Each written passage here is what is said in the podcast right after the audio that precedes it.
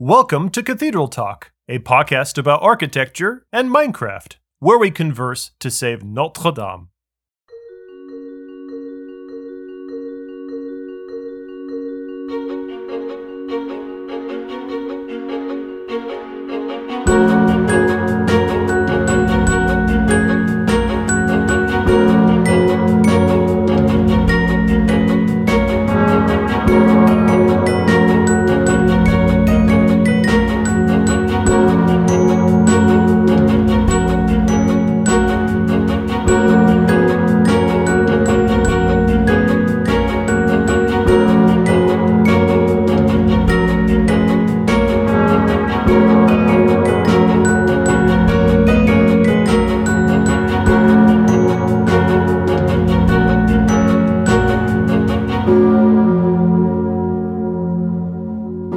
All right, so what is the one thing that unites the three of us in our collective history and shared experiences slash interests? There's only one thing. There's only one thing.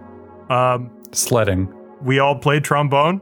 Tom actually got it in one. I was not expecting that. Is that because you're playing trombone champ? Yes, but Tom doesn't know that. Wait, there's a trombone champ? See, this is the perfect intro to our podcast. Oh no. Uh, you will now get to experience the glories of Trombone Champ, which was a game built specifically for the three of us. Oh, Uh, we will overlay some beautiful noises of Trombone Champ oh, for the listeners as part of this. But just so you know, Trombone Champ is Guitar Hero for trombones, you know, the thing that we've all been clamoring for. So here you are. wow. Feast your eyes on Trombone Champ.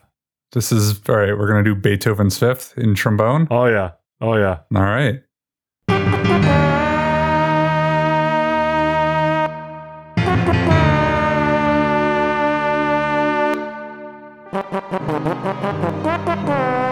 Oh my god.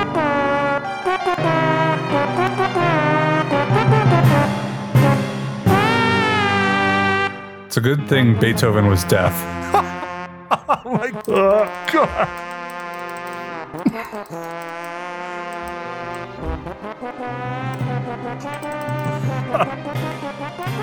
Why does it just keep saying nasty over and over again? Because he's not getting the timing Because right. I'm not very good. Wait, are you actually doing this right now, or is this a video? yes. This is me. This is a video game. Yeah, I know it's a video game, but is it actually in real time, or is it a YouTube video? This is this is David playing. This is me. This is me doing it. I'm talking. What's the interface? He's mostly nasty. There's actually a breath meter. You you have to hold. You have to breathe every now and then, or it uh, freaks out. Wait, that wasn't the entire piece. No, it definitely Uh, yeah, it wasn't. you're right. I've been robbed. Should definitely do the entire piece. But now the world has been graced with Trombone Hero, and frankly, I think at this point we should probably just start the podcast over uh, at episode one and, and just make this a trombone podcast, since we now have found a clearly better topic for us. Okay. Okay. So instead of Notre Dame and Minecraft, this is going to be trombone and what? Maybe trombones and Beethoven. No, I think trombones and Disney movies. No, there's a good history of trombones in Beethoven. This is a completely apocryphal story, but it's a great story, so I'm going to go with it. Trombones before Beethoven were only used for funerals, and then Beethoven's Fifth Symphony, which you just heard a beautiful excerpt of, is about fate. And the trombones come into that uh, symphony in the final movement, uh, which is about overcoming fate or death or something like that. Uh, and so Beethoven decided to bring in uh, the instrument that had been classically used for only funerals to build into the triumph of the piece. It was apocryphally the first time that trombones were used in a symphony. It was not the first time that trombones were used in a symphony, but we like to tell ourselves that because it's a better story. I knew that trombones weren't always there, and I had forgotten that it was Beethoven. Uh, so I guess thank you, Beethoven. Again, that's not true, but we're pretending like it is. Okay. All right. As usual, I'm not listening to what you say. Yeah, I figured. Do you do you guys still have a working trombone? No, Yeah, it's right over there. I know where it is. Every now and then, and by every now and then, I don't mean since I've graduated college, but in the few times when I would not play for like a year and then pick it up again, who boy do your lips swell up the first time you try to do that? Oh no, it's terrible. I, I actually just pulled out my old one, which I hadn't touched in at least a dozen years or more. And yeah, no, you can't do it worth jack. Wow, this is con- this is relevant timing. Then I did not know you did that. Well, my trombone is a working trombone in that you can buzz into it but not move the slide. Ah, That's a problem. Yeah. I can play three notes. You should be able to play more than three. Same note, but in the in different octaves. Not even necessarily the same note. Yeah. B, f- it's B flat, F, B flat, D, F, B flat, all in first position. Wait. I thought This is boring audio. Let's move on. Yeah.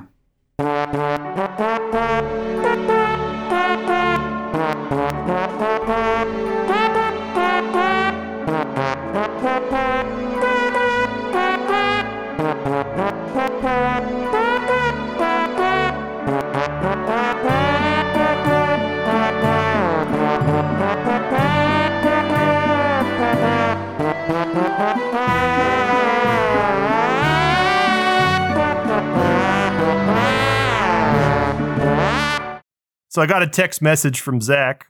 Actually, no, it was a text message from David first, and he said, I did my homework. And then Zach texted, Crap, now I have to do my homework.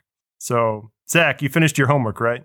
I finished my homework. Yes. That's good. When did you finish your homework? I finished my homework about six minutes after the scheduled time of our call.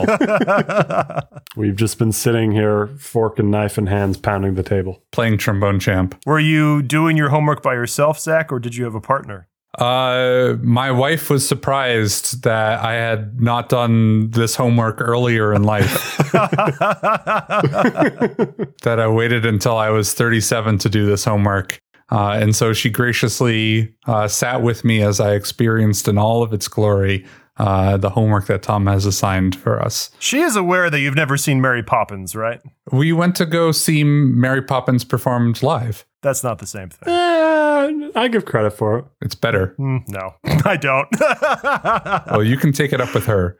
So, uh, the homework is we thought we would change gears a little bit this episode and talk a little bit about the classic Disney movie, The Hunchback of Notre Dame. Very different, not on brand. Notre Dame. Very different. Yep, yep, yep, yep. Oh, okay, okay. Very different. Yeah. So, Zach, what did you think of Disney's Hunchback of Notre Dame?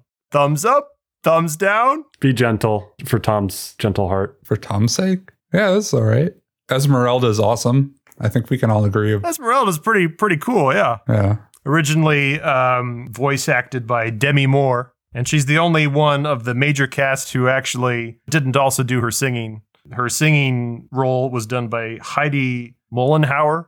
Uh, I've never heard of her, so I, I can't speak to her. But um, I think that was a more common thing back in that sort of golden age of Disney movies with Beauty and the Beast, Aladdin, Little Mermaid, and Lion King. A lot of the voice acted parts were also sung by entirely different people just because it's a cartoon. You can't tell the difference. Still happens now, pretty sure. I don't think that's an old thing, but I'm struggling to think of an example. Yeah.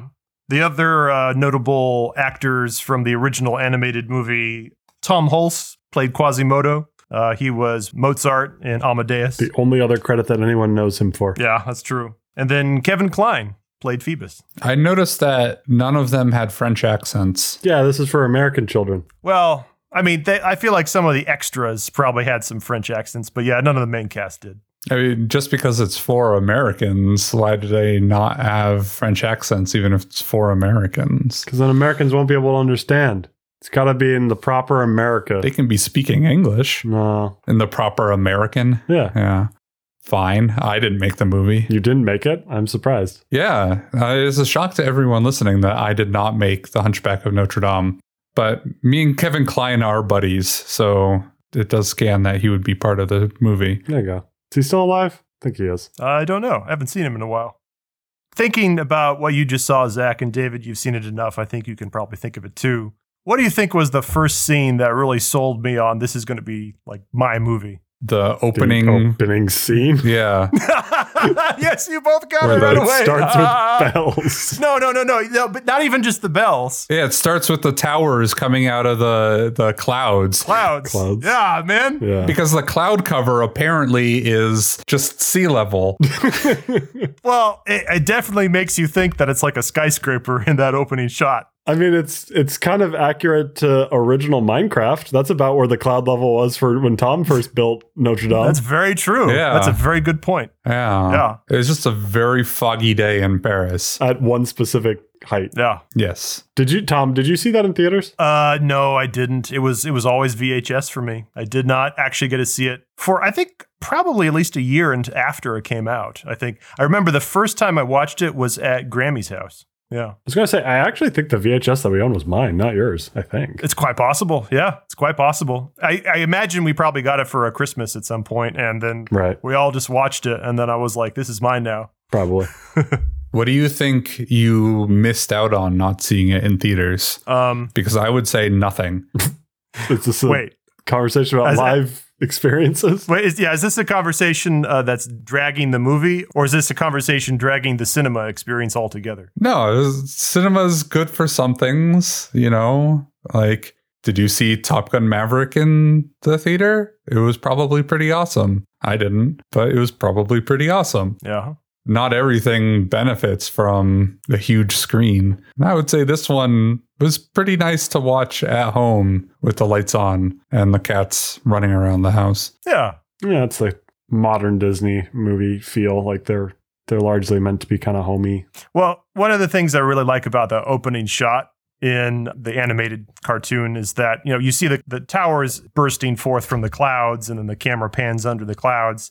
And I just love how all the houses start partying around like they're on different like moving slides that they're just sort of moving around and then they sort of subtly shift of the drawn sketch Notre Dame to one that's sort of, you know, standing under it looking up. But it's just really creative. Like it's fun to watch the limitations of the technology they had because there's no CG at this point. Oh, there's definitely CG in that movie. Oh, later in the movie, yeah, but not not for this one shot. I think. I think this one shot is animated, but then there's CG later in the movie. Yeah, in this shot, like all of the different houses, like they're not moving or pivoting like they're a 3D wireframe. They're just you know flat still shots that are all sort of sliding and shuffling around as the camera pans through it.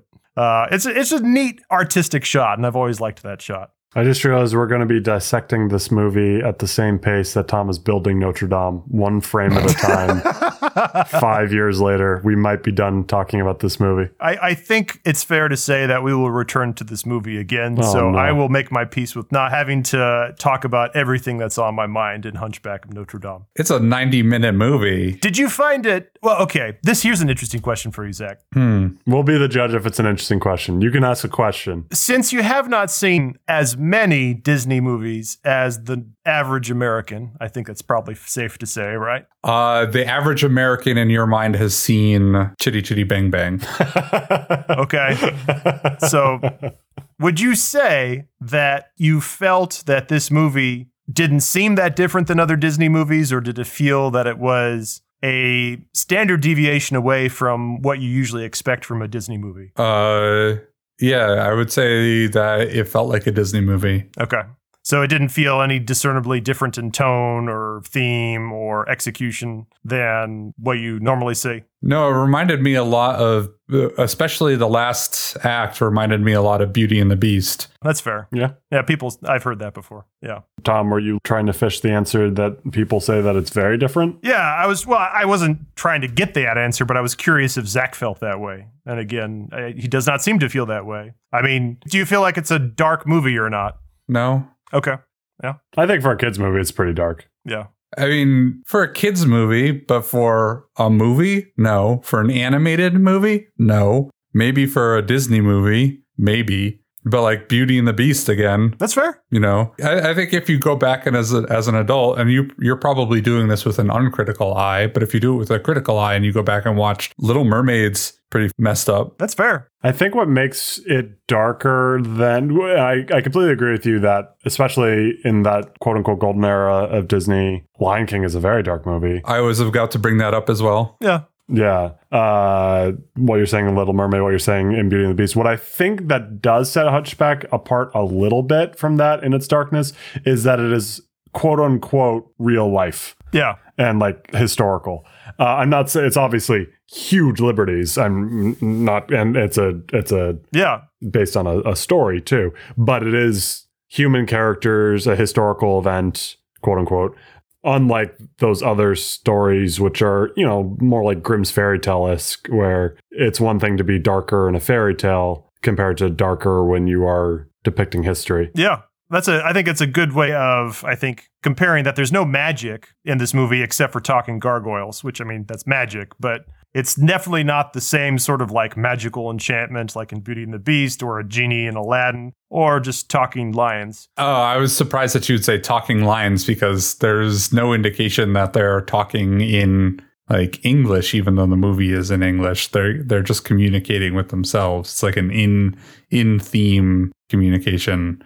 But like more people die in Mulan than in Hunchback of Notre Dame. Mulan's after this, I'll, I'll say though. Uh, so it, it, it, it builds on this to some extent. Yeah, yeah. Mul- Mulan is also, I think, a bit of a deviation, but then what's the what's the mean? well, I mean, I mean, I guess to put it bluntly, I think the fact that this is an old view of Christianity, like I can't think, uh, there may be others that I'm forgetting, but I can't think immediately of another Disney movie that just has straight up like Christianity in it. And like there's this constant theme of burning in hell throughout the whole thing. And I think just the simple concept of we're going to talk about burning in hell in a Disney movie that is a bit of a deviation from what we're used to from the other source material.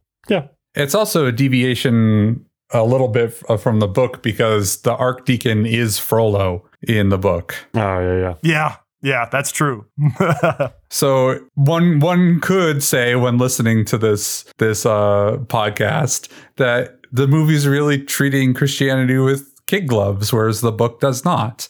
The book has a much much more critical view on Christianity, and this movie really softens it up. Yeah. It's definitely a frame of reference question. It's are you comparing it against like Zach wants to do other adult dark movies or what Tom and I are saying other Disney kids movies and uh yes your point of comparison will change No, but I'm comparing it to other Disney movies as well, and I'm like, what does the mean? And you're you're you're just saying that like just because it involves Earth and humans in a way that is non-magical, that somehow makes fire and talk of burning in hell somehow more different than uh, sea witch stealing a young girl's voice or something like that. I think it does because it makes it for me anyways because I think it makes it relatable in a way that fantasy stuff isn't You're weird. I, I, I kind of on David's side on this one, but I get what Zach is saying. You're too. also weird. well. We we all knew that. well you're the weird one out now two to one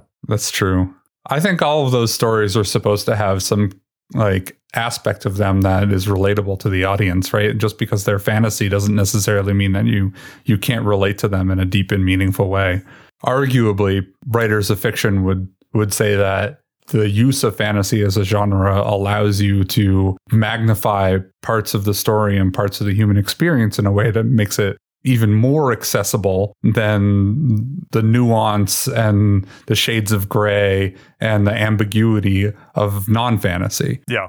yeah I know I completely agree with that So maybe just talking a little bit more about, um, since this is Cathedral Talk, the architecture podcast. Um, I just wanted to mention just a few. oh we're about to talk about the next frame of the movie aren't we Yeah, the ringing of the bells when he's right there, right next to them. Yeah, Yeah, that that's one thing we could talk about. that's totally realistic, right? That's how you, you ring bells right next to them. Well, in, no, no, no, in no. giant chambers with huge cacophony of uh, of mines of Moria style uh, space. It is awesome. Well, yes, I think I think we have mentioned before that um, the movie definitely makes the towers appear bigger than they actually are. Interior, Yeah, the interior of the tower is much larger than they are. Again, it's a it's a they're large towers, especially in comparison to a lot of other cathedrals. Notre Dame's towers are quite massive, but yeah, again, it, it just makes it look like this cavernous skyscraper as you climb up in the Disney movie. So the scaling is all out of whack, but it certainly is impressionable on a sixth grade Tom.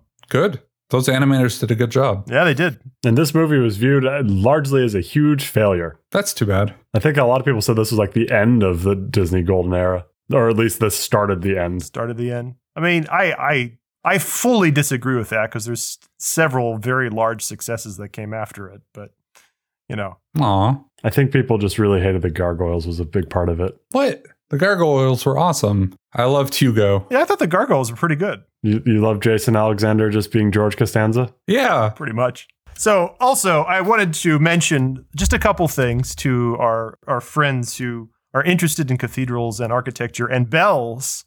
So, the movie has, I think, one of the grandest, like, just introductions. It might be one of the longest ever. You know, this whole backstory of Yeah. where did Quasimodo come from, his parents arrested, Frollo, worried about his soul after he murders Quasimodo's mother, then sends him to Notre Dame. You know, there's like I don't know, I don't remember exactly how long it is, but I want to say it's a probably a good six or seven minute intro uh, with the whole bells of Notre Dame, you know, theme song just playing in the background, and then it culminates right at the end with the shot that we were just talking about, where the camera pans up inside the bell towers and it shows sort of a a silhouette of Quasimodo pulling on the ropes to pull these bells, and you just see these bells one after another, these huge bells, much bigger than they actually are, uh, up the tower. But I just wanted to point something out. If you watch those bells closely, those bells are up wrong. Hmm. And what that means is, as the bell swings, the clapper is hitting the opposite side of the direction that it's swinging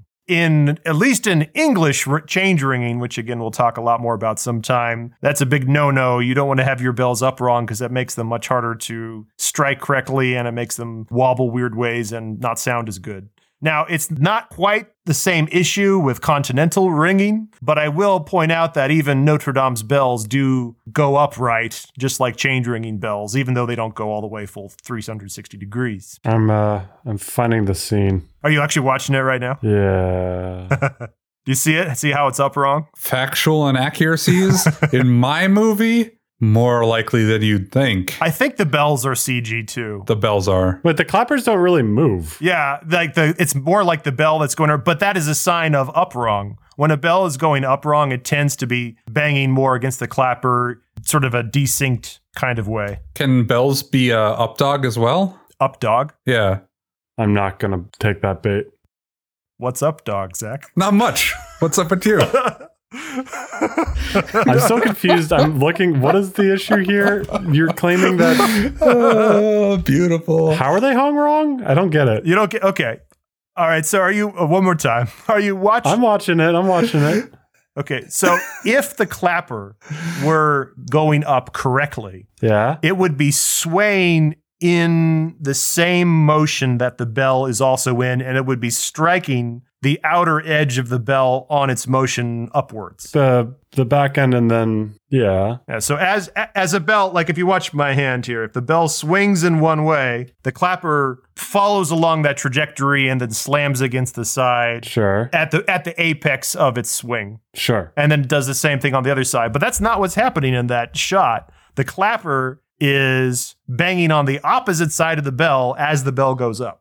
I you might be right. You also might be commenting on very primitive 3D animation where I think the clapper just not really moving at all. I think it's just a static image. Okay, now I need to watch it again. But I, I swear to God, I've watched this movie so many times. Every time I watch it, yeah, it's it's not what it's, It's, it's- definitely not doing what it should. Yeah. It's it does not doing what you are describing. Yeah. Where like falling, But- but I think it's pretty much just staying in the middle because it's one image that they're just like moving back and forth. Yeah, but it's it's it's de- it's desynced and it's it's not doing what's supposed to, and that is how. If the bell were rigged for full circle change ringing, if it could actually swing all the way upside down like change ringing does, that would be the start of what it would look like.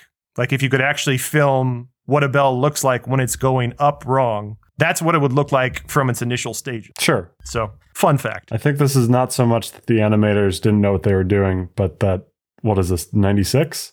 The technology of of ninety six only allowed for rigid bodies. I don't think it would have been any more difficult to animate a bell going upright. I think it's more likely people just had no idea what the difference was. Okay, you go back to 1996 and you try animating something and come and report back to us. You know what? They animated the Cave of Wonders and Aladdin, and that thing was way more complicated than a static bell. So I'm sure it could have been done. It's also on screen for like 30 frames at most. right? It's not even three seconds. And it has absolutely no bearing on the narrative. the narrative that Tom cares about. The bells are the main characters. What are you talking about, Zach? What movie did you watch? Uh, Who cares about all these humans? We're, we- I I know we're going to talk about live action casting later on in this conversation. Just to be clear, Tom is, doesn't care about live uh, uh, action casting the human parts. He's talking about the bells, which bells should be live action casted. Yeah, that's a good point. do you cast bells? You do cast bells. You do cast bells. There's a nice double entendre. Yeah. Thank you. Thank you. So some appreciation around here. Hey, I was the one who said it. And since we're on this topic, we might as well just jump out of order in the sequence of events in the movie.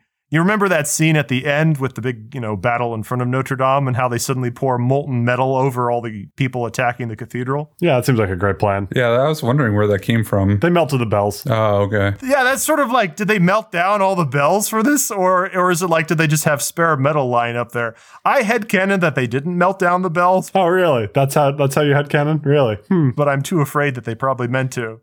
I headcanon. Yeah, I headcanon that they had spare metal up there that they could pour down, but the bells are fine. They wouldn't have even had a forge to melt the bells anyway. It's just magical. So that's what the gargoyles were for. Remember, they they they squeeze uh, Hugo, yeah, no, I, and then he starts. You know, that's that's the part of the movie where the that's where Zach just. I was drinking through the entire thing.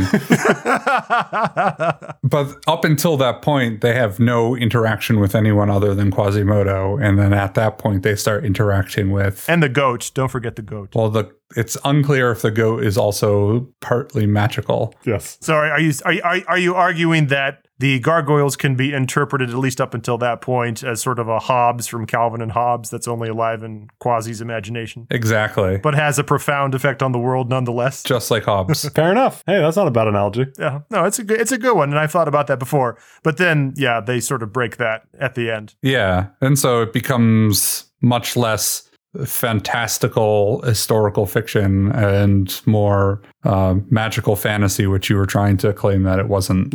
Mm, yeah, that's fair. Fair enough. Fair enough. That's a that's a perfectly legit point. That's not the stu- the stuff that I actually think is the darkest of the movie, though. Oh no, no, no. No, I think it's It's not. what- It's not when the fantasy turns on. No, I, I think the darkest thing in the movie is uh, when Frollo is sitting in front of his fireplace, Yes. like uh, in yes. um, That's the best song in the whole movie. yeah.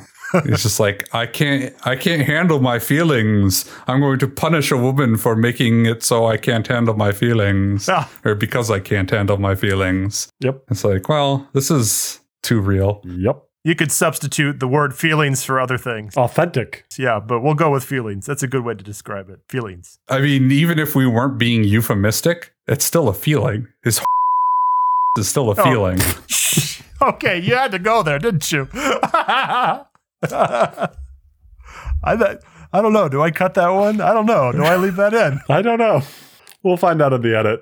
Remember that the, our primary listeners are our father and my sister-in-law, so just keep that in mind. That's a good point. Now, there's a couple other things I think are worth pointing out Are they bell related? about Notre Dame and the movie Oh, okay. in general. Those eyes at the beginning when they're staring down at Frollo, Yeah, that's messed up, yo. yeah. That was a good scene. I love. I love that. Are those eyes like that? Um, some of them are. Yeah. Oh man. maybe like not quite so shadowy because it's sort of you know worn away stone after 850 years but yeah yeah they're still there yeah Well, s- speaking of years, uh, what age is this supposed to be? Like so sixteen hundred ish. yeah david I, I want you to look this up for us look up what is the time period of the original Of the novel. hunchback of notre dame in the novel yeah with Vic, uh, victor hugo this is something we should know I, I actually don't know and the reason that's worth bringing up is that actually is something to mention about the architecture 15th century, early 1400s. So The spire was totally not there. the spire wasn't there. The front of the cathedral should all be painted. It shouldn't be stone. There's lots of other little details that so so in general so there would have been a medieval spire that was stubbier and shorter, but it was not the Nothing like this. nothing like the one the Notre Dame that is more or less animated in the cartoon is the Ville le Duc 1860s restoration. The one we know and love. The one that we know and love that burned. Uh, but yeah, the actual cathedral would have looked considerably different uh, back in the you know 1400s. But the book, I'm pretty sure, if I remember, is roughly contemporary with Villa Duke and helps prompt that restoration. Yeah, Notre Dame wasn't as loved as hard as it was until the book came out and kind of created a new sense of patriotism about it. Correct. In several documentaries I've watched before, during that sort of time in the the 1800s, the French were sort of grappling with, you know, what what what does it mean to have French culture? What is French culture, and including what is French architecture? Some people were pushing classical architecture with Greek and Roman style arches and columns and piers and semicircles. Uh, but then Victor Hugo, uh, uh, comes along and says, That's Greek and Roman. That's not really French at all. What's French, what is our national heritage, is Gothic. France is the birthplace of Gothic architecture. Uh, and, you know, we've had so many other, you know, f- neighboring countries sort of learn from our style that we should take pride in it and not, you know, tear down Notre Dame and tear down these other buildings that have fallen out of favor. And so, um, yeah, he writes. So Victor Hugo writes the novel uh, somewhere around the mid 1800s. But again, this is where like the novel's written around there, whereas I think the time period of the novel, like you said, is several hundred years before that, right? Did Victor Hugo's writing about the Parisian sewers have the same galvanizing effect on the population? I think now you're mixing Les Miserables, right? That was that that was more he was commending how impressive the sewer infrastructure had been and so he wanted to write a whole section about that because he goes at great length about the designer and the architect and all that for many many many pages. Tom was about to say that this I'm conflating Les Mis with Mhm. Hunchback of Notre Dame. But I just came from a movie called Hunchback of Notre Dame, where at the end of the second act, they are wandering through sewers. This is true. That's true. Yeah. Although they call them catacombs, Zach. Well, he says he's wading through uh, ankle high This sewage. is true. So, why is there sewage if it's not a sewer system? Well, if you don't have a sewer system, you find a hole. The Hall of Miracles. The Hall of Miracles. Just a couple other architectural notes. Do you remember that other sort of dungeon building called the Palace of Justice? hmm where Frollo's camped, and it's sort of that spiky castle-looking dungeon place. Yep. Um, there is there there is I think it's I think it even might be still called this. There are buildings over on that side of the island that Notre Dame sits on, the Ile de Cité, a place called the Palace of Justice, but I think it's part of the um, uh, what used to be the royal palace for I think the king over there, because that's also where Saint Chapelle uh, is um, on the other side of the island. And so it seems like they sort of borrowed some ideas and sort of said in the medieval times that this was sort of where, you know, the government was. Uh, but I think that the actual building that they draw isn't based on any actual building that was there, as far as I'm aware. I've never heard of any archaeology that looked like the animated Palace of Justice, even though there was a Palace of Justice on that side of the island. Got to make something dark and spiky to drive the metaphor home for children. Yeah, you got to have at least one. Government bad. I do like the sort of shots of the opposing buildings, though, like Notre Dame looking out at the um, Palace of Justice, how they're sort of staring down at each other on the island. It's very unclear where Christianity comes out in this movie. Mm-hmm. Better than it could have. there there are, it, it gets it gets its uh, pro and con moments. Mhm. Yeah. I guess it's mostly about who is the believer and how are they using their beliefs hmm rather than the religion itself. Yeah. which is a decent message. I'll take that. Yeah. I think one final thing I wanted to mention about, again, the moments in the movie that inspired me. I remember quite vividly as a kid the scene when Esmeralda is singing inside Notre Dame in the nave, God Bless the Outcasts. And there's just lots of great shots. I this I think David, you once said that you weren't fully aware that Notre Dame had stuff behind its towers. Mm, yes, You used to think that Notre Dame was just the front, right? yes. Mm-hmm. hmm And to some extent, I was the way that way too. I didn't really have a concept of what a Gothic cathedral was until I watched this movie. And then once they open the doors and Esmeralda goes inside and starts walking around and singing, I'm like, oh wow, that's a deep cavernous space. And I remember in particular, like she walks past, I think the north transept rose window, and there's like the light shining through the window on the ground. Uh, and there's like the twin colonnades of the arcade with the passerbyers going underneath and i just remember thinking like it's a, it's a city inside a city it felt like it was this sort of feeling of like it's just so big it feels like i'm like almost like the marketplace or something on the outside where there's just so much activity going on and it was just this sort of idea of a city in a city uh, really just resonated with me and it just i remember that one idea that really got me hooked on learning about gothic cathedrals I had a similar confusion over, uh, as we said, the, what was behind the towers the inside of the cathedral in the in the shots in the movie did not trigger any sort of cognitive dissonance in my head like it apparently did for you. Granted, I was much younger, uh, but I, what I do remember uh, being very confused about is when Quasi is riding along on the roof, Hmm. and I'm like, "Wait, what is that? I don't understand what any of this is. Uh, that's not Notre Dame. W- Was he just on a weird building next door?" Some of those shots where he's like gliding down the flying buttresses on the water yeah, uh, that's being channeled out the mouths of the gargoyles. One, they didn't do that, I think, until the restoration with Ville Le Duc. So, again, I think that's Hmm. something that probably wasn't there until later. Uh, but it's a great shot, and I'm pretty sure that's a CG shot. Anytime you have like the model actually sp- spinning camera. spinning around, spinning camera, well, the actual model itself rotating, that's just something that I wouldn't have been able to animate with drawings. So, but it's a great shot. So I, I love those shots. Also, one last last thing you might notice: one of the additions that Ville Le Duc added to the west facade of Notre Dame was right in the dead center of the whole facade, in front of the great rose window on the west side between the two towers. He had Mary with baby Jesus, flanked by two angels. And in fact, if you look at the rose window there, it's supposed to look like if you're standing, you know, at a certain perspective, that the rose window is supposed to be a halo over Mary and baby Jesus. So it's sort of a very artistic way of rather than just sticking a halo on the statue of letting the rose window be the halo. I always I love that that's addition, and I'm pretty sure that that is actually just a Ville Le Duc idea that he had and he included. So those statues were not there before the 1860s restoration. But you might notice because Quasi keeps having to climb up and down and up and down and up and down throughout the whole movie, the West Facade. That statue is conspicuously there sometimes and sometimes absent, and there sometimes and sometimes absent.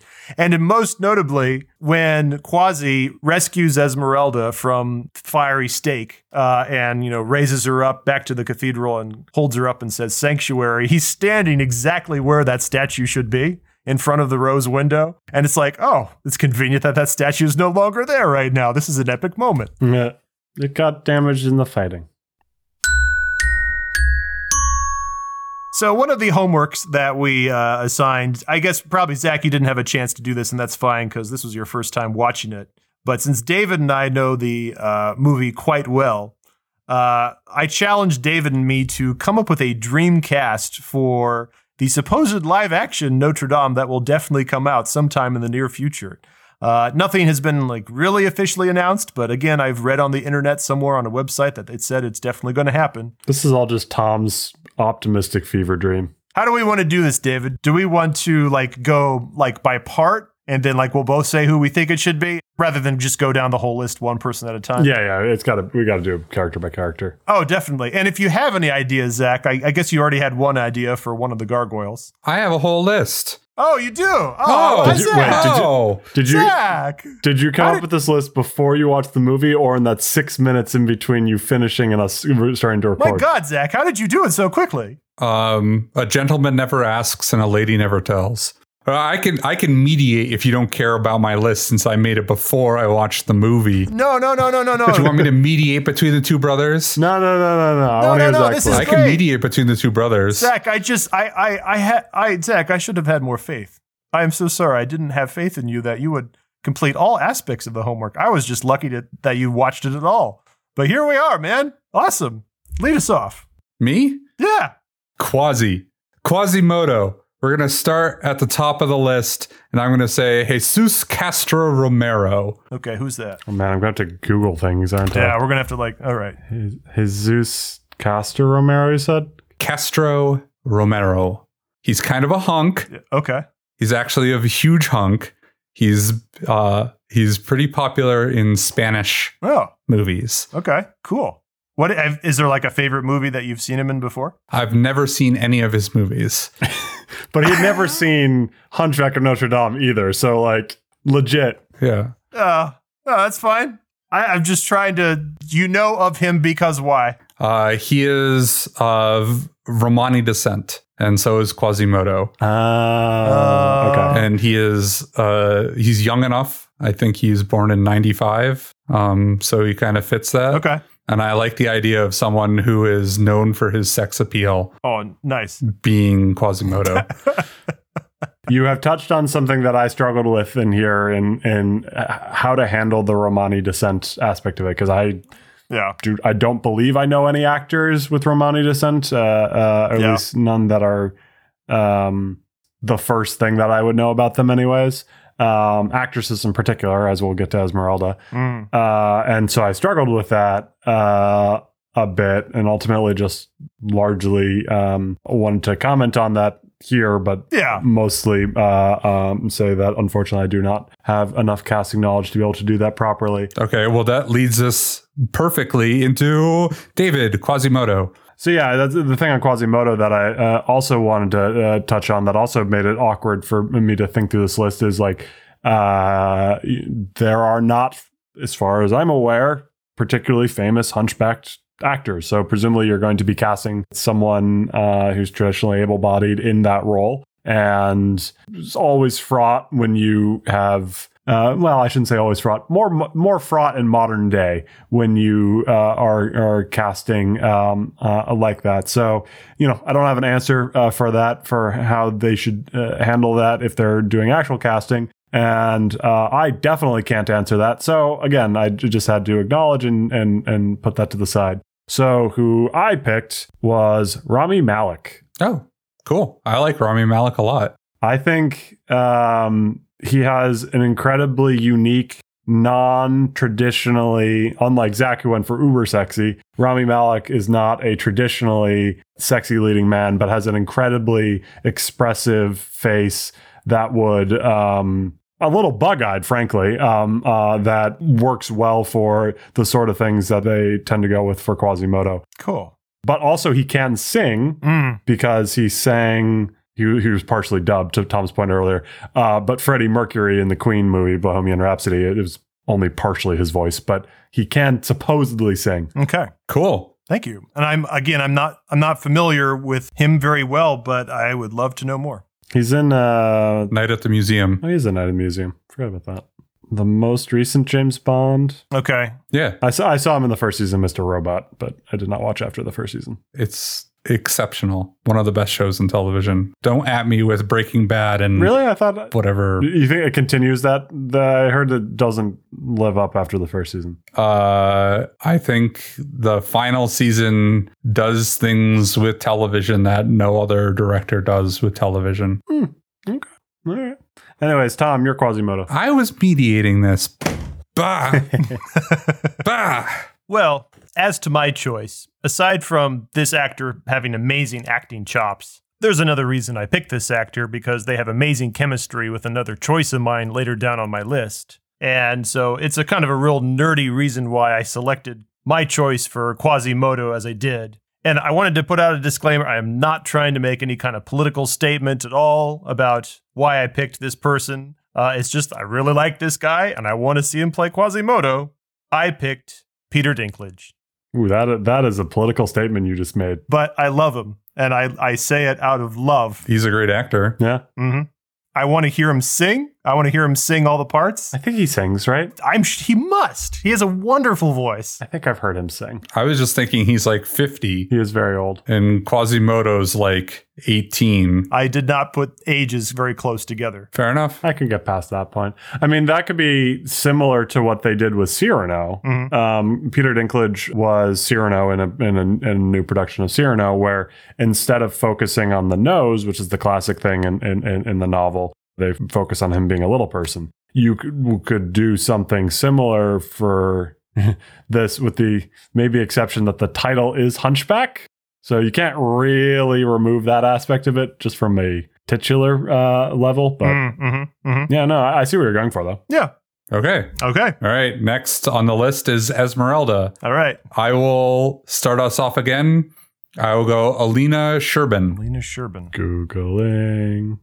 Uh, a human resource assistant at High Point Digital. No, she has a. Uh, she is also Romani, so her her name. What did you say her last name is? I was doing the phonetic because I can't pronounce accent marks. oh, oh, got it. She was literally in a movie called Gypsy Queen. and she won an award for it. There you go. Oh, She's won several awards f- despite how young she is. Were you looking up Romani uh, descended actors to, to help you with your list? I was. That would probably have been a smarter thing than me just trying to think up names in the shower this morning. Uh, she is also an activist, and the character is an activist as well.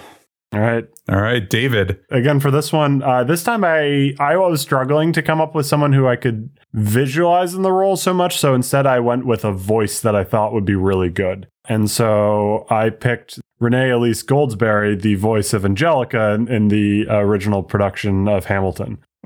Nice. she has an amazing voice uh, in that role and uh, has a really good stage presence as well. So I think uh, while I was focusing on that secondarily, it would do really well. oh, I know her. Yeah, I, I, I know who that is. Yeah. Okay. Cool. Yeah, yeah, yeah.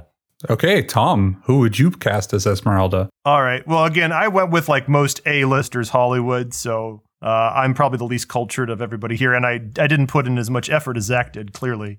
Um, but my I, I thought that somebody who would do a good job and uh, somebody who I thought had the right timbre of voice, uh, like I really I'll tell. Let me give a little side note here. I really the thing that I have a hard time with in these live action remakes is when they cast somebody who has a completely different timbre of voice than whoever was cast before. For example, uh, Jafar and Aladdin. Pretty sure the guy who's playing Jafar is a tenor, whereas Jafar is not even a baritone. Jafar is a bass. He's just a bass in the cartoon. And I mean, sometimes that's okay, but like there's just certain characters my brain simply can't get over. Like I, I, I need like a certain register when I expect a certain character. Um, and to me, Esmeralda has this sort of very alto two voice. Um, and I sort of looking for somebody that has that sort of same register. Uh, so I went with Zoe Saldana. Oh, yeah, I can see that. Yeah.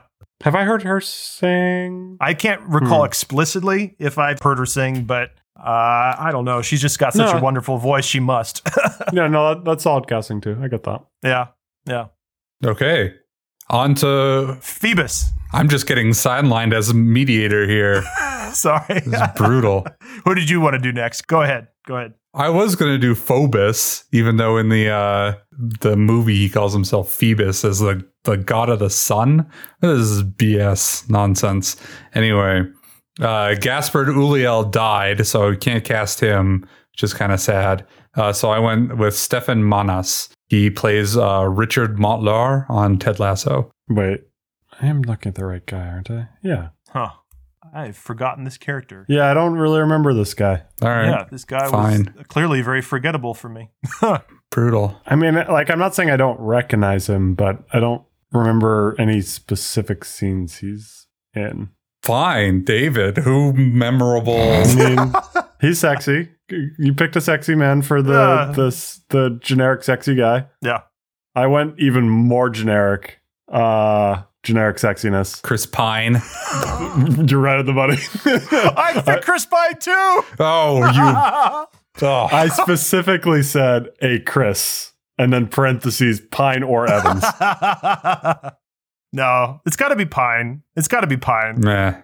a Chris is fine. I mean, it's the most white bread milk toast character of all time. It is. Just any, throw any Chris at it. Ah, throw Chris at it. Yeah, that's fair. All right. Well, I guess that gets Tom's out of the way as well. Should we go to Frollo then? Yes. All right. All right, Frollo. I did Vincent Cassell. That name sounds familiar. Do I know any names on your list? He uh he was the instructor in Black Swan. Oh, I know this guy. Oh, oh, it's that guy. Yeah, I know that guy. That's solid. Oh yeah. And he's French too, right? Yeah, as is Stefan Manas. Ah, okay. So then you picked French people. Now I understand. Uh, yeah. Yeah. Uh Vincent Cassell also played the Beast in A Beauty and the Beast Oh, movie. It wasn't the Disney quote unquote live action remake, but it was a live actor mixed with CG movie. But that that's good good thinking French. yeah. Solid. That was well thought out, Zach. I like that one. Granted, I only know him from Westworld season three, which I vehemently disliked, but he was good in it. Well, he's also uh, in Ocean's Twelve, isn't he? Oh, is he? It's been so long since I've seen that. Yeah.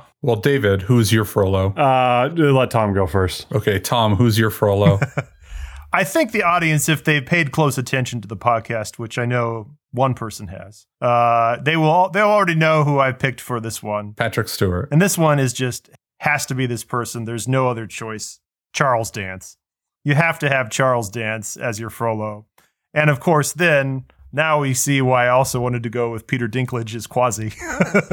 Oh, that's a little too on the nose. Eh, Maybe a little bit. But would I watch it? Oh, hell yes, would I watch it?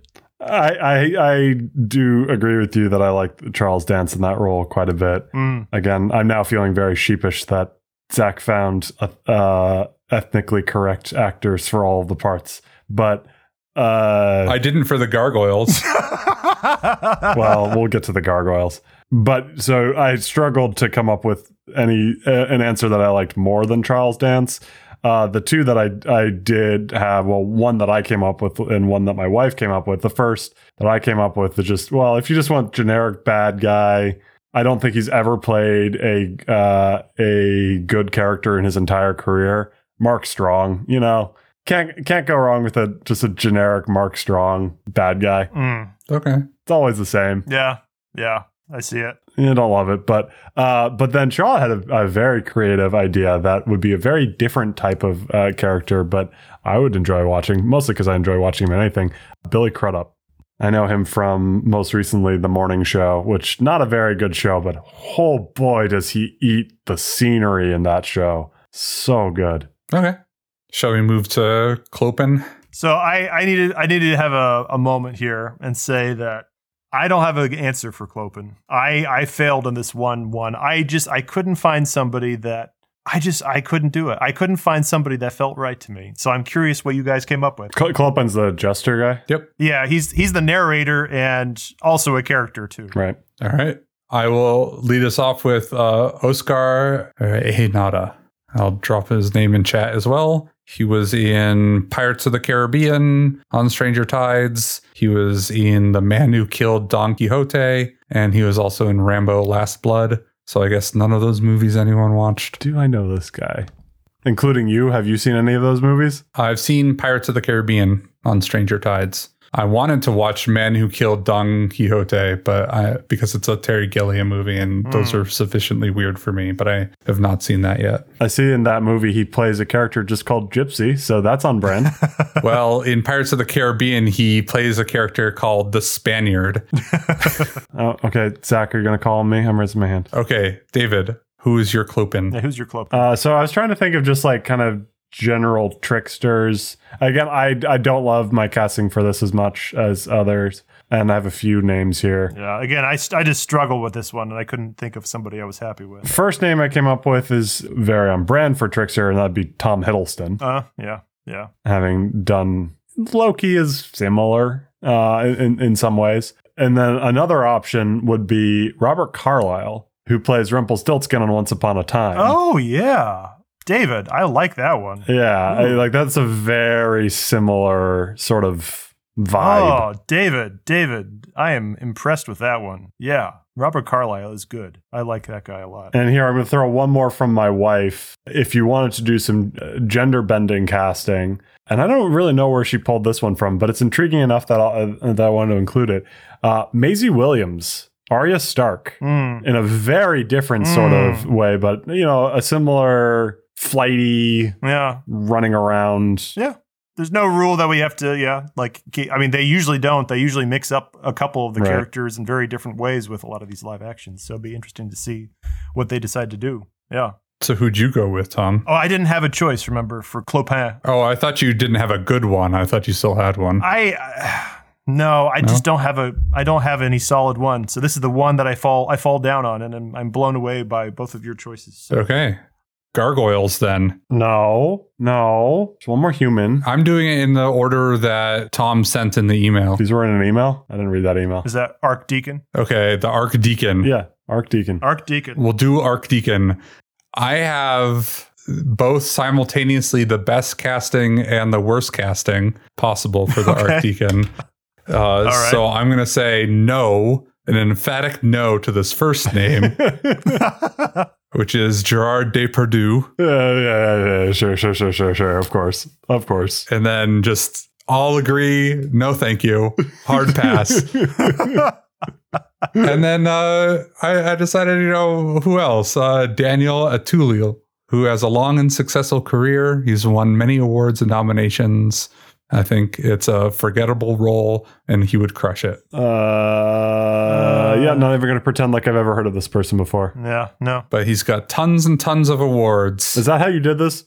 French actors by number of awards. Oh, also in in an age range that was appropriate for their characters and somewhat somewhat looking like it. Wow. I think Zach took this a little too seriously. He did it a little too authentically. I, I feel really inadequate. I know.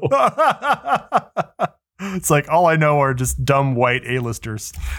Well, Well, I went with Brian Cox. You went with Brian Cox? I went with Brian Cox. You can't be serious. Brian Cox? Logan Roy. No. It's so. No. It's, the science communicator, or am I thinking of someone else? no, he's he's the no. That's Brian Green. Brian Cox is the patriarch in uh, in Succession. Oh, okay. Uh, he al- he also plays Stryker in X Men Two. Yeah, that's a It's also Agamemnon and Troy. yeah. It is so off typecast that I really love it, and I want to see it badly. I mean, okay, that's fair. I guess if you want to like put an actor in a completely different zone than they're usually in, just for the sake of seeing it, I can respect that. Come on, him and Charles dance young at each other. Oh, All right.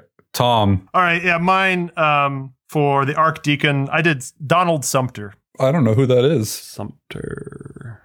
Oh wait. Oh, more Game of Thrones. He- Have you only seen Game of Thrones? He's only watched it four times straight through, and that does take up a surprising chunk of your life when you choose to do that. Fair enough. Who's he in Game of Thrones? Maester uh, I, Winterfell, Maester Lewin, Lewin. Gotcha. Yeah, yeah. Maester Lewin. Yeah, Oh, that's that that's two on the nose. Going one religion to the next. All right. Gargoyles. gargoyles. Victor, the tall British man. Stephen Merchant. Nice. Solid. Thank you. Solid. Stephen. He's the voice of Wheatley in Portal 2. That's the only thing that's, That's, important. the only note that I have of his as well. But he's done a whole bunch of other stuff. That's uh, yeah, for me at least. Oh, he's great, but that's his most important role. You see there, I, I totally appreciate that choice, except that the the change in uh uh is it is am I using the word timbre correctly? Is it timbre? no, you're definitely not. But What's I'm the- enjoying that you're. I'm enjoying that you're putting your name in the word. So I've chosen not to correct you so far. It's timber. timber. Timber. Or no, sorry, sorry, sorry, sorry. Timber. Timber. Timber. Timber. Timber. Timber. It's timbre. Am I using the I'm saying it wrong, but I'm using the word correctly? Yes. Anyway, Okay. So when you're switching between soprano, alto, tenor, bass, that's timbre. Eh, sure. That's not the only way you could describe. Register would be another way to describe that. Register, I guess. Yeah. Well, anyway, like my my brain has Victor with such a deep voice that my brain has a hard time switching to a tenor voice. But still, I appreciate that actor. all right, David, who's your Victor? Yeah, I didn't do the gargoyles. You can't do the gargoyles in a live action. It would be so dumb. Well, all right. We've been throwing around live action here as if that's the the word that everyone or the phrase that everyone uses is a good phrase to describe these things. even even like good CG, I think it would just look so stupid. Ye of little faith. The tone would just be all off. Hey, I don't think I, I think I have legs to stand on considering most people do not like any of the live action Disney remakes. Yeah, but like I am, I am holding out hope that this is going to be the shining beacon. This is going to be the one And that it can changes be everybody's if you mind. Make it slightly more realistic and cut the gargoyles. Don't cut the gargoyles. Gargoyles are awesome. Anyways, we don't need to have that fight. All right, David, you can you can listen to me and Tom argue. Tom, who's your victor? My victor is Jim Carter. Oh, okay, sure. I think I'm gonna have to pull these up. He's Downton Abbey, Down Abbey, Carson. Uh, I didn't watch Downton Abbey. the head butler. I mean, Victor has a very butler sound, so went with classic butler. Yeah, he does kind of act like a butler. Yeah. Um, all right, Hugo. I have in my notes why not Jason Alexander again. um, but if I had to stretch it a little bit to to some other territory, a voice that I really like, Tom's gonna have the same criticism of this voice as he did the last voice. For the opposite direction. But I would go with Trevor Noah. Ooh, I like that. I could go with that. Yeah. Trevor Noah's good. Same same sort of playful playful air. Yeah. Yeah, Trevor Noah laughs at all of his jokes, That's true. That's true. He does. which is great. if you're going to be in your own body for 80 years, you better find yourself funny. So I'm not criticizing Trevor Noah laughing at his own jokes, but I think that's the kind of attitude that I want in that role. All right, Tom, who's your who you go? Well, in theme, keeping with the whole Peter Dinklage and Charles Dance no. and Donald Ah. Sumter theme, You're just recasting Game of Thrones. I had to go, I had to go for the quadfecta. Yeah, because when people think Game of Thrones, they think Tywin, Tyrion, Maester Lewin. Hodor? no, my last one. It had to. It just had to be. I went with Jeremy Flynn. No, no, Okay. he's not. He's he's too he's too he's too roguish. What? What's Not- wrong with he's that? Not com- it's not comedy. That ca- that's a comedic role. He's not comedic enough. oh, he's very comedic. I mean, he's funny, but like in a in a I don't care about what's happening around me sort of way. Not like an over the top comedy sort of way. okay, fair, fair enough, fair enough, fair enough. I guess no further comment. All right. Laverne. So the original voice actor for Laverne was uh, an actress named Mary Wicks or Weeks. I think it's Wicks with an ES at the end. And I, I confess, I was never entirely certain uh, if it was a man or a woman who was voicing this character. Kind of for the same reason that David wanted to see, like, Brian Cox do something that was very out of his element uh, and see what that character would be like, you know, when they're doing something completely unexpected. I wanted to see since Laverne is sort of the gargoyle who is very, you know, comforting and you know gets annoyed with everybody but is has the most wisdom. I thought a, an actor who would be a really interesting choice for this character would be Tony Shalhoub. I wanted to see what that actor would be like in that role and I think I think Tony would do a really good job. I You kind of see it maybe a little bit. think you should have one of them uh, be voiced by a woman. But yeah, I Yeah, that's I, fair. I do Yeah. I do see what you're going for at the very least. Yeah, yeah, yeah, yeah. I, I that is fair too. You know, like if I cast Tony Shalhoub as one of the others, or or replace one of the others with a woman, that's fine too. But yeah, my my my list is very devoid of women other than Zoe Saldana. So uh, that's just how it sort of shook out.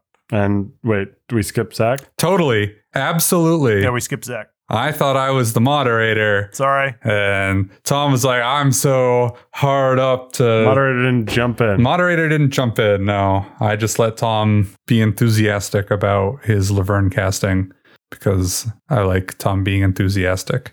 no wonder you do this podcast. exactly. What what other purpose does this podcast have if not Tom being enthusiastic? Indeed, Raising money for Notre Dame, by the way. That's the other reason. that's right. So what what's your casting? What do you want? Who did you pick for Laverne? Oh, Aisha Tyler. She definitely doesn't sound as old as Laverne sounds, but she's hilarious. she is hilarious. So you just went hardcore, ethnically correct For the humans. for the humans. And then the, the gargoyles, you just went with your favorite comedic actors the comedic actors that I thought would do a good job in those roles. in a voice in a voice acting way. Sure. Yeah. Aisha Tyler is uh, is quite hilarious. Tom, she's the host in the new Who's Line. Oh, oh, I, I have seen a few episodes of that. Yeah, that's good. So if if we do actually get to see a live action uh, Hunchback of Notre Dame, of course, I'm most interested in the architecture of the cathedral itself and seeing how they present it.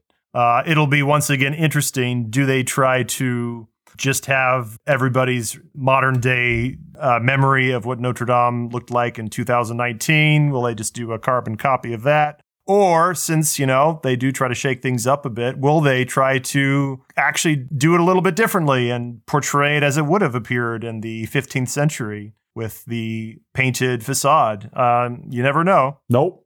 You don't think they'll do it, huh? Absolutely not. They would never do that, huh? Nope. Nope. In the live action remake of Hunchback of Notre Dame, in the role of Notre Dame, I cast the pre fire Notre Dame. The pre-fire Notre Dame. I, I would too. Well, they're they're all pre-fire Notre Dames, right? The immediately pre fire Notre Dame. I mean, you could just say like the 2019 Notre Dame. That would have required me to think about time. Well, we will put all of these various actor choices in our show notes. Have fun with all of the uh, IMDb links that you're going to have to put together for the show notes, Tom. Oh, yeah. The hard part is going to be the spelling, figure figuring all that out. Do you want me to just email you my list? Oh, please, that would be very helpful. Yes, please, please do that. hmm I don't think any of my names were hard to spell. You're not going to David. You're going to let him struggle. I mean, if you if you do have a list, I'd appreciate that. Thank you. I just deleted it.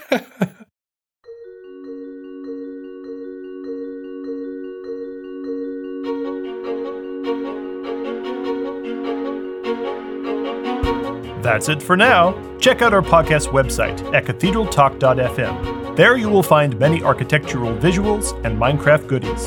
If you would like to support our efforts here at Cathedral Talk to aid in the restoration of Notre Dame, please use the direct link on our website to donate to Friends of Notre Dame de Paris.org. Friends of Notre Dame is a nonprofit organization that is leading the international fundraising efforts to rebuild and restore Notre Dame Cathedral.